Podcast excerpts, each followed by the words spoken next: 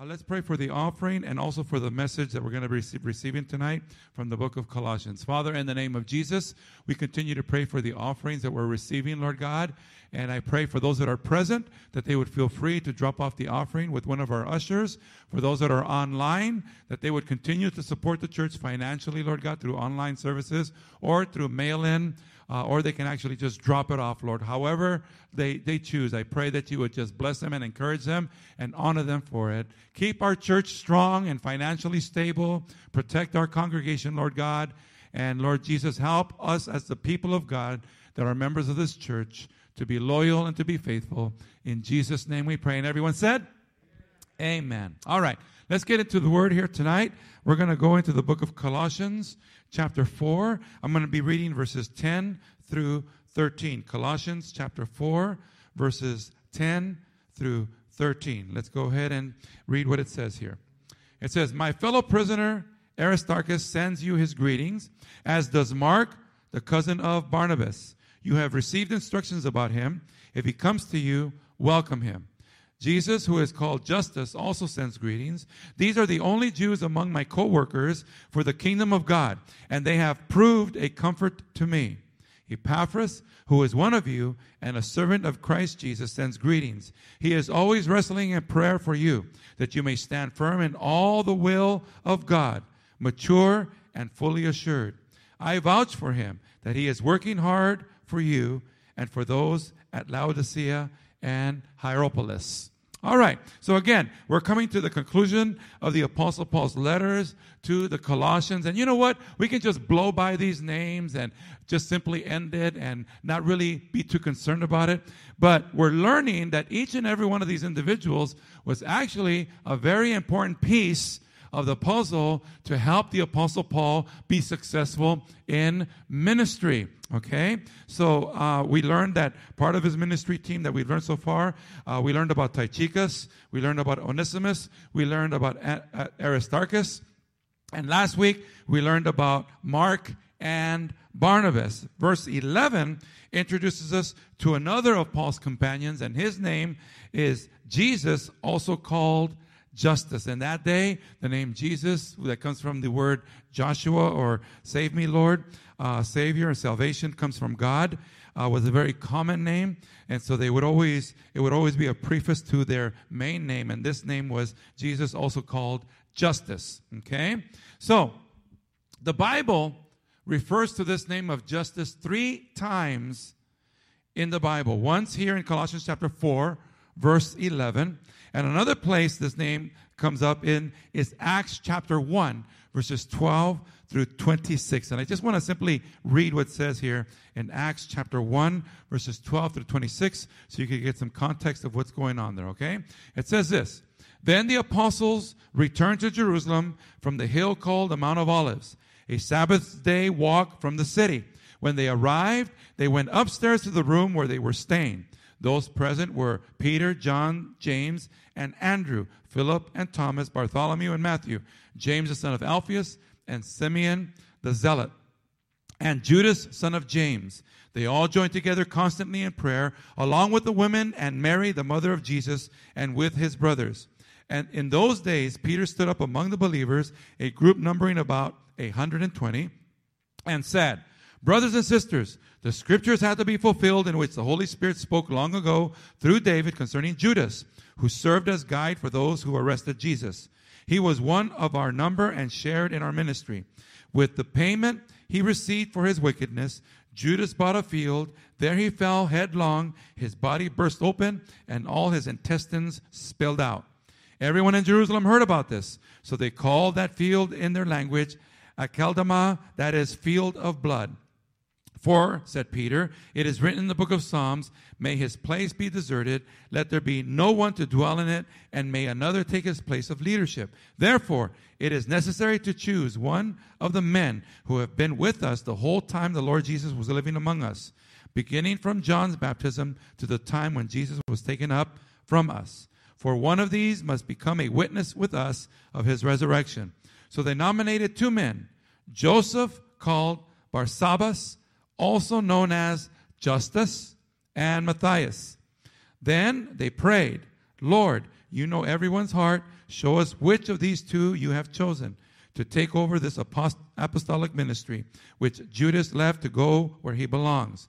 Then they cast lots, and the lot fell to Matthias, so he was added to the 11 apostles. So, here it mentions Joseph in verse 23, it mentions Joseph called Barsabbas, also known as Justus. Okay, but we learn that the Justus mentioned here in Acts chapter 1 verse 23 is not the same Justus mentioned in Colossians chapter 4 verse 11 because the Justus of Acts 123 is Joseph called Barsabbas and the Justus of Colossians chapter 4 verse 11 is Jesus also called Justus. So these are two different people even though they have a very similar name the Bible is speaking about two separate people. The third time we hear the name Justus in the Bible is in Acts chapter 18, verses 1 through 7. And again, let me just read this. It says this After this, Paul left Athens and went to Corinth. There he met a Jew named Aquila, a native of Pontus, who had recently come from Italy with his wife Priscilla, because Claudius had ordered all Jews to leave Rome. Paul went to see them, and because he was a tent maker, as they were, he stayed and worked with them. Every Sabbath he reasoned in the synagogue, trying to persuade Jews and Greeks. When Silas and Timothy came from Macedonia, Paul devoted himself exclusively to preaching, testifying to the Jews that Jesus was the Messiah. But when they opposed Paul and became abusive, he shook out his clothes in protest and said to them, Your blood be on your own heads. I am innocent of it. From now on, I will to the Gentiles. Then Paul left the synagogue and went next door to the house of Titius Justus, a worshiper of God. So again, this is the third reference. And the name here in, in, uh, in, in verse 7 of Acts chapter 18 is Titius Justus. But this also is not the same Justus mentioned in Colossians 4:11, the person mentioned in Acts 18:7 is Titius Justus, and the person mentioned in Colossians 4:11 is Jesus, also known as Justus. Again, these are also two different people. So in reality, the only thing that we know about Jesus, also known as Justus, is what the Bible tells us in Colossians chapter 4, verse 11, and it says this, which is our text for tonight. It says, Jesus, who is called Justus, also sends greetings. These are the only Jews among my co-workers for the kingdom of God, and they have proved a comfort to me. Now, I know this may seem trivial, but it's important to make sure that we, as we study the Bible, not just read it casually, but actually study it, that we don't get people mixed up and that we make proper identification of individuals so that we don't get confused. Are you guys following what I'm saying? Okay? So even though I took some time to ID who these guys were that are all named Justus, they're three different people. They're not the same people. And we want to make sure that we interpret the Bible correctly. That's why I took the time to do that. So all we know about Jesus, also known as Justus, is that he was Jewish. That's what the scripture says in verse 11. And that he is a co-worker of the apostle Paul for the kingdom of God. And that Justus's present presence and support along with the presence and support of Tychicus, Onesimus, Aristarchus, Mark, and Barnabas is a great comfort to the apostle Paul. Isn't it wonderful to have people in our lives that bring comfort and support? Can anyone say amen? I mean, so many times we have people giving us a hard time, people uh, hurting us, people backstabbing us, people abusing us, people taking advantage of us. But praise God that from time to time, God allows us to interact with someone that can actually bring support and comfort and encouragement to us. Can you say amen? And that's what this is talking about here. And as I've said before, Julie and I are not able to run this church by ourselves. It's physically impossible for any one person or even a couple to run a church by themselves. We cannot even run one service by ourselves. We need people who will support us. We require a team of people. And when our ministry team comes together to make sure everything goes smoothly and to make sure all needs are fulfilled, this brings comfort to our hearts as pastors. Let me, let me just uh, let you know that, okay? You probably don't know this, but before we opened up to the church for people to come in, when we were first starting this online services and the churches were closed and they allowed only 10 or less people, okay, here at church, all we had in the beginning when we were first starting was our worship team up here. We didn't have a piano player at that time. I don't think we had the drums at that time. And we didn't have the organ player at that time. All we had was a very, very simple worship service, and we had Jamie on the online services. Uh, we had maybe six to eight people here, okay? And uh, then myself here to preach. We didn't have any ushers. We didn't have any of our health safety check people that check people at the entrance for their temperature to make sure that they're, they don't have bad breath, to make sure that they're not sick. Okay. And, and, and, and we didn't have any of these people. It was just a very small group because that's all that they would allow us under law to meet. And, after every service on Sunday morning and Sunday night and Wednesday night, as soon as I finished my message, I would say to all of our online viewers, because this place was completely empty, all it was was just a few people here. I would say good night to our online view- viewers, and I would say, see you at our next service online. And there would be, as soon as I say good night, there would be complete silence. Complete silence because Jamie and then later on Joshua would have to fade to black on the online services. And as soon as Jamie gave us the, gave me the thumbs up, all of us said, ah, it's over. It's like letting a bunch of air out of a balloon because we were so stressed and it was like a production and we were like in Hollywood and we were on camera and, and there was just a few of us and we were just a small little team. But you know what? At the end, after everything was done and it faded to black and Jamie or else Joshua gave us a thumbs up, we let out a sigh of relief. And you know what we did? We celebrated together and we comforted each other and we encouraged each other because we made it through another service and we were successful and nothing broke down and we were so happy. Hallelujah. Thank you, Jesus. So I could understand when the apostle Paul tells us in Colossians chapter 4, verse 11 when he says, Jesus, who is called Justus also sends greetings. These are the only Jews among my co workers for the kingdom of God, and they have proved a comfort to me. Man, when we were together like that, and it was just us and no other people to support us, man, we sure were a comfort to one another. I want you to know that, church. Comforting one another is so important. Those of you that are married, instead of beating each other up, comfort each other.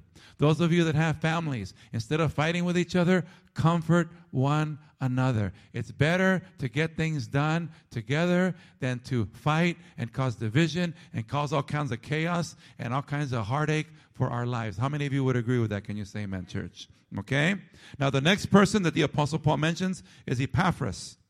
Let's read what it says in Colossians chapter 4, verses 12 and 13. It says this Epaphras, who is one of you and a servant of Christ Jesus, sends greetings. He is always wrestling in prayer for you, that you may stand firm in all the will of God, mature and fully assured. I vouch for him that he is working hard for you and for those at Laodicea and Hierapolis. Now, the first words of verse 12 are very important. It says in verse 12, it says, Epaphras, who is one of you. This means that Epaphras is a citizen of the city of Colossae, which is where the apostle Paul was writing to. This means that Epaphras is a member of the church of Colossae. As a matter of fact, Epaphras, as far as we know, may even be the pastor of the church at Colossae. If he is not the pastor, he is definitely, definitely a very important leader in the church of Colossae and a very important teacher in the church of Colossae. Remember, the apostle Paul never visited the church at Colossae. On none of his missionary trips, first, second, third, and even when he went to Rome, he never visited the city of Colossae. The apostle Paul did not begin or establish the church at Colossae. The apostle Paul never met the members of the church at Colossae. Epaphras was the key connection between the church of Colossae and the apostle Paul. He was the one that reported to the apostle Paul, you got to help us because there's people coming into the church. They're causing confusion. They're causing all kinds of chaos. They're, ca- they're bringing in, bringing in false doctrine. And I want you to write them a letter so that they, we could get ourselves straightened out and I could teach them the truth. And that's why Epaphras was there with the apostle Paul in the first place so that the apostle Paul could write this letter and send it back to the church at Colossae and straighten everything out through this doctrine. And praise God, he's still straightening us out in the Bible. Can you say amen? It's still still happening even today. So we learn this, we learn all this from Colossians chapter 1, verses 1 through 7. Listen to what it says here in Colossians chapter 1, verses 1 through 7. It says this Paul, an apostle of Christ Jesus by the will of God, and Timothy, our brother, to God's holy people in Colossae, the faithful brothers and sisters in Christ. Grace and peace to you from God our Father. We always thank God, the Father of our Lord Jesus Christ, when we pray for you, because we have heard of your faith in Christ Jesus and of the love you have for all of God's people the faith and love that spring from the hope stored up for you in heaven, and about which you have already heard in the true message of the gospel that has come to you in the same way the gospel is bearing fruit and growing throughout the whole world, just as it, as it has been doing among you since the day you heard it and truly understood God's grace.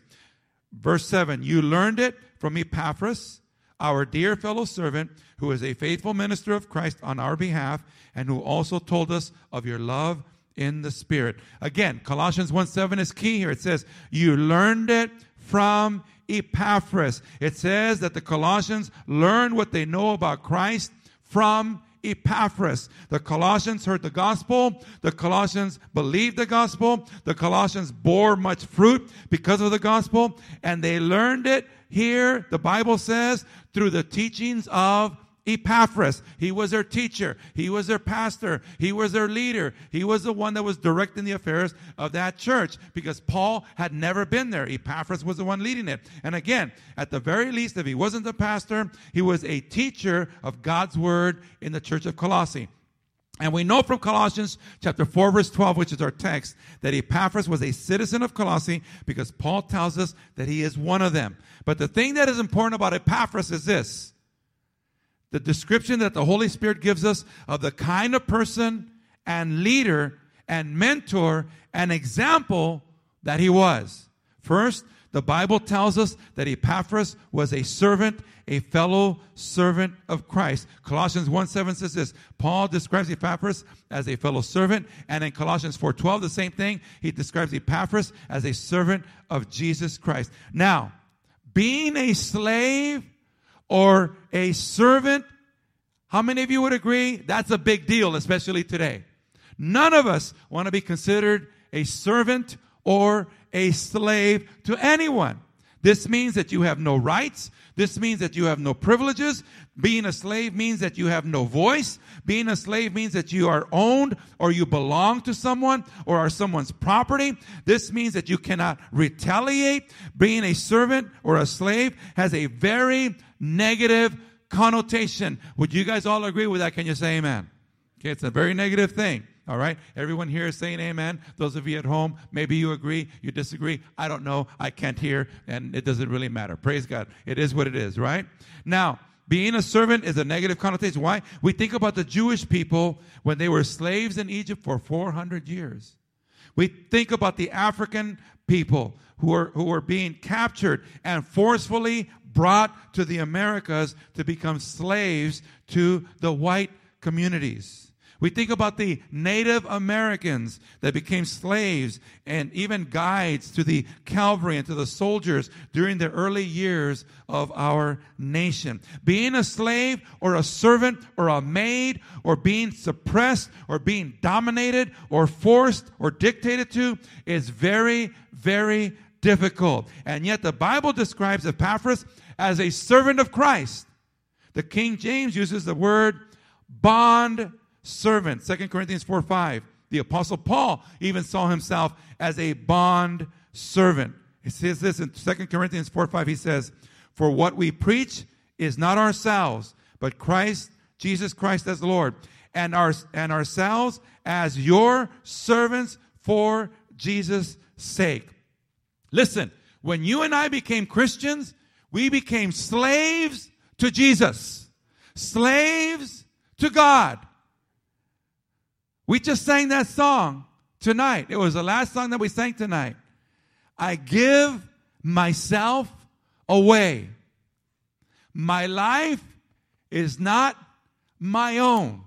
Do we really mean that, church? Do we really mean that? That my life is not my own. Holy Spirit says, time to go to church.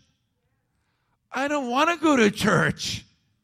But I thought you were my slave. I thought you were my servant. I thought you were going to do everything that I told you to do. But yeah, but right now, I don't feel like being your slave, Jesus. I don't feel like doing what you're telling me. You want me to go forgive that person? I don't want to go forgive that person. I don't want to read my Bible. I don't want to pray. I don't want to be nice. I don't want to drive right. My life is not my own. To you I be. What? Do you want me to do what, Jesus? You think I'm your slave or what? But that's what the Bible says. That we are his slaves. Slaves to Jesus. Okay? Being a servant is a big deal. It's serious business. Matthew chapter 20, verses 20 through 28 says this. Then the mother of Zebedee's son came to Jesus with her sons and kneeling down asked a favor for him. What is it that you want? He asked. She said, Grant that one of these two sons of mine may sit at your right and the other at your left in your kingdom. You don't know what you are asking, Jesus said to them. Can you drink the cup I am going to drink? We can, they answered. Jesus said to them, You will indeed drink from my cup, but to sit at my right or left is not for me to grant. These places belong to those for whom they have been prepared by my Father. When the ten heard about this, they were indignant with the two brothers. Jesus called them together and said, You know that the rulers of the Gentiles lord it over them, and their high officials exercise authority over them. Not so with you. Instead, whoever wants to become great among you must be your servant. And whoever wants to be first must be your slave. Just as the Son of Man did not come to be served, but to serve and to give his life a ransom for many. How many of you still want to be Christians out there? Anybody else? My life is not my own. To you I be. Do we really belong to Jesus? Is he really Lord of our lives? How many of you are glad that you came to church tonight? You were obedient to the Holy Spirit, even though you may have had an attitude. Even, oh man, I don't want to listen to Pastor Jerry. Oh man, I don't want to go to church. Oh man, I, it's such a drag. Oh man. But how many of you are glad that you were obedient to the Holy Spirit and you came to church? Matthew 23, verses 11 and 12. The greatest among you will be your servant. For those who exalt themselves will be humbled, and those who humble themselves will be exalted. Matthew 24, 45 through 48. Who then is a faithful and wise servant, whom the master has put in charge of the servants in his household to give them their food at the proper time? It will be good for that servant whose master finds him doing so when he returns. Truly, I tell you, he will put him in charge of all his possessions. So, church, listen, listen. When Jesus comes, when he returns, he wants to find us busy, busy for Him, loyal to Him, serving Him, obedient to Him, doing what's right. Don't allow yourself to be lulled to sleep or to be distracted or to be pulled away by the things and the responsibilities and the pressures of the world. The world is a drag, it'll drag you away from God. The Bible says in 1 Corinthians chapter 6 verse 20, you were bought at a price. Therefore honor God with your bodies. In other words, we belong to God. We are His property. Now that's good, and sometimes that could be bad. It's good because He backs us up. He protects us. He provides for us. He loves us. He encourages us. He supports us. He comforts us. He gives us everything that we need. We have to trust Him. But it's also bad because sometimes we get lazy, and sometimes we get selfish, and sometimes we have a bad attitude, and sometimes we don't want to be loyal, and sometimes we want to struggle against Him. So we have to make a decision and make a decision and ask ourselves, are we truly servants of God? Then the Holy Spirit refers to Epaphras as a faithful minister. It says in Colossians 1 7, it says this Colossians 1 7. You learned it from Epaphras, our dear fellow servant, who is a faithful minister of Christ on our behalf. Faithful means that when things get difficult, or when there is opposition, or when you find yourself alone, you remain faithful. Hey, it's real easy to be, to be there and present when things are going on, when everything's happening, when the music is loud and all the people are cheering and everything, there's a lot of energy and everything's all exciting. But man, are you faithful to God even when things get all messed up? Even when you're hurting and discouraged and lonely and things aren't working out and people are treating you bad and you lost your job or you're getting sick or your marriage is struggling or your kids are having a hard time or your life is all messed up and confused or you just, are you still going to stay faithful to God in the bad times? Faithful means doing things that maybe you don't want to do, but you do them because Christ tells you to do them. If he says to apologize, you apologize. If he says to humble yourself, you humble yourself. If he says that you need to confront someone with love, you confront them. If he says to stand up to evil, you stand up to evil and darkness. If he says to speak up against gossip and slander and injustice, you speak up against slander and injustice. Whatever God says, you just do it and you stay faithful to God, not to man, but to God. And lastly, the Bible tells us that Epaphras was a prayer warrior. Uh, Colossians 4:12 it says Epaphras who is one of you and a servant of Christ Jesus sends greetings. He is always wrestling in prayer for you. He is always wrestling in prayer for you. Listen, if any of you know anything about prayer, prayer is tough. I mean, sometimes when I'm on my knees and I'm out right next to my bed, sometimes my prayer is awesome and it's beautiful and it's good and I got a clear channel to God and we're having a good old time. But sometimes, man, I start getting wicked, warped, twisted, ugly, nasty thoughts, and I try to shake them. I try to shake them, and they come back, and I try to shake them, and they come back, and I try to shake them, and others. I mean, man, and it turns into a big old wrestling match in my mind.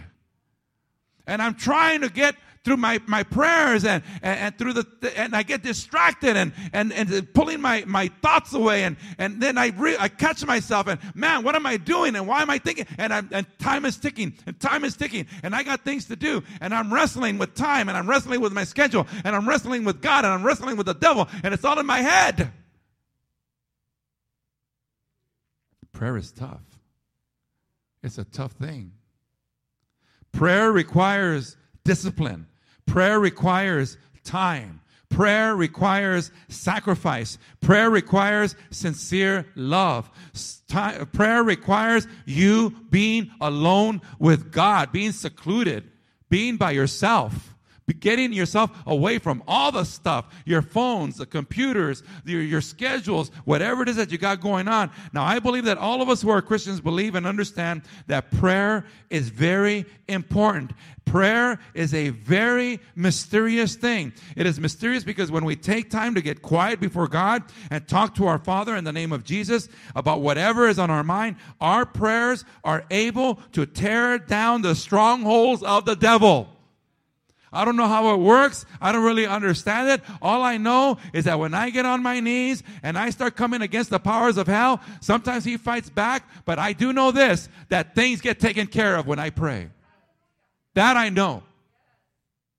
And man, I could just tell you for myself, when I don't pray, when something happens and it knocks me off of my schedule and I got to go take care of some stuff, it really messes up not only my mind, it messes up my whole day. Everything gets all messed up because I, I wasn't I, I wasn't ready. I, I, didn't have my armor on the, the way I needed to have it on. It really messes things up. 2 Corinthians 10:4. The weapons we fight with are not the weapons of the world. On the contrary, they have divine power to demolish strongholds. Zechariah 4:6. Not by might. You can work out with weights as much as you want. You can have as many guns as you want. You can have tanks and bazookas or whatever it is. Not by might nor by power, but by my spirit, says the Lord Almighty. That's how things are going to get done, my friend. James 5:16. The prayer of a righteous person is powerful and effective. And you know what makes you righteous? The blood of Jesus makes you righteous. When you get on your knees, when you hit those knees, that, that, that carpet or that floor, and you cry out to God, you are a righteous man, you are a righteous woman because you have the blood of Jesus, and God says your prayers are powerful and effective. And it may seem like you're just there in a little, little cocoon, but man, you're tearing things up. You're causing havoc. Ephesians 6:12 We're almost done. For our struggle is not against flesh and blood, but against the rulers, against the authorities, against the powers of this dark world, and against the spiritual forces of evil in the heavenly realms. Don't you feel the evil just in our in our in the atmosphere of our country, of the world, with the politics and the fighting and the arguing and people getting beat up and people getting shot and people rioting. Don't you feel the evil, the darkness? The only hope that this world has is you and me hitting our knees. That's the only, I'm just telling you the way it is. If we're not praying, I don't care how much you talk or how much you know or how much you want to impress people with your knowledge. If you're not praying, dude, get out of get out of my way. Don't waste my time with your philosophies or whatever it is. We got to pray.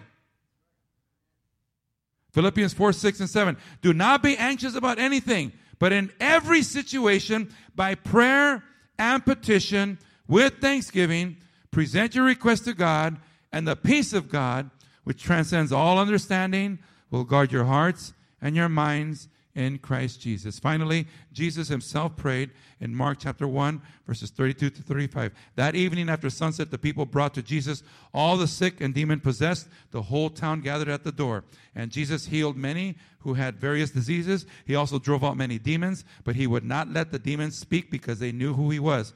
Very early in the morning, here's the thing, church, this is what makes it so hard for me. I'm just telling you this straight up. Very early in the morning, while it was still dark, Jesus got up. Jesus got, now he had just been ministering all day. All these people, all this madness, all this chaos, all this darkness, all this trouble, all these people suffering. He was, he was tired. But you know what? He got up early the next day, left the house, and went off to a solitary place where he prayed. He set the example. We got to follow the example. We are servants. We need to be faithful and we need to pray. Right now, that's what we're going to do. Father, in the name of Jesus, we do thank you, Lord God, for these lessons, Lord God, of these men of God that were partners with the Apostle Paul. And we thank you for Epaphras, Lord God, that he was a loyal man of God. And help us, Lord God, to follow that example. Once again, before we conclude, if you're here this evening and you say, Jerry, I am not a Christian, I have never surrendered my life to Jesus. If that's you here tonight, lift up your hand. Anyone at all says, Jerry, I am not a Christian, first of all, here at church. If you're listening online and you want to surrender your life to Jesus, you're tired of running your own program, you're tired of doing your own thing, you're tired of living your life the way you want to live it, calling your own shots, listen, you have to surrender to Jesus. And if you're ready to do that, just to say this prayer Father, in the name of Jesus, I willingly choose to honor you today. Forgive me of all of my sins. In Jesus' name I pray. Amen. We're going to believe that you receive Jesus, that your sins are forgiven, that you are a child of God. And if any of you need to contact us, you feel free to call on that number that's shown on that screen, and we will do whatever we can to make sure that we get you a Bible, make sure that you talk to someone about the decision that you just made. God bless all of you. Have a great night.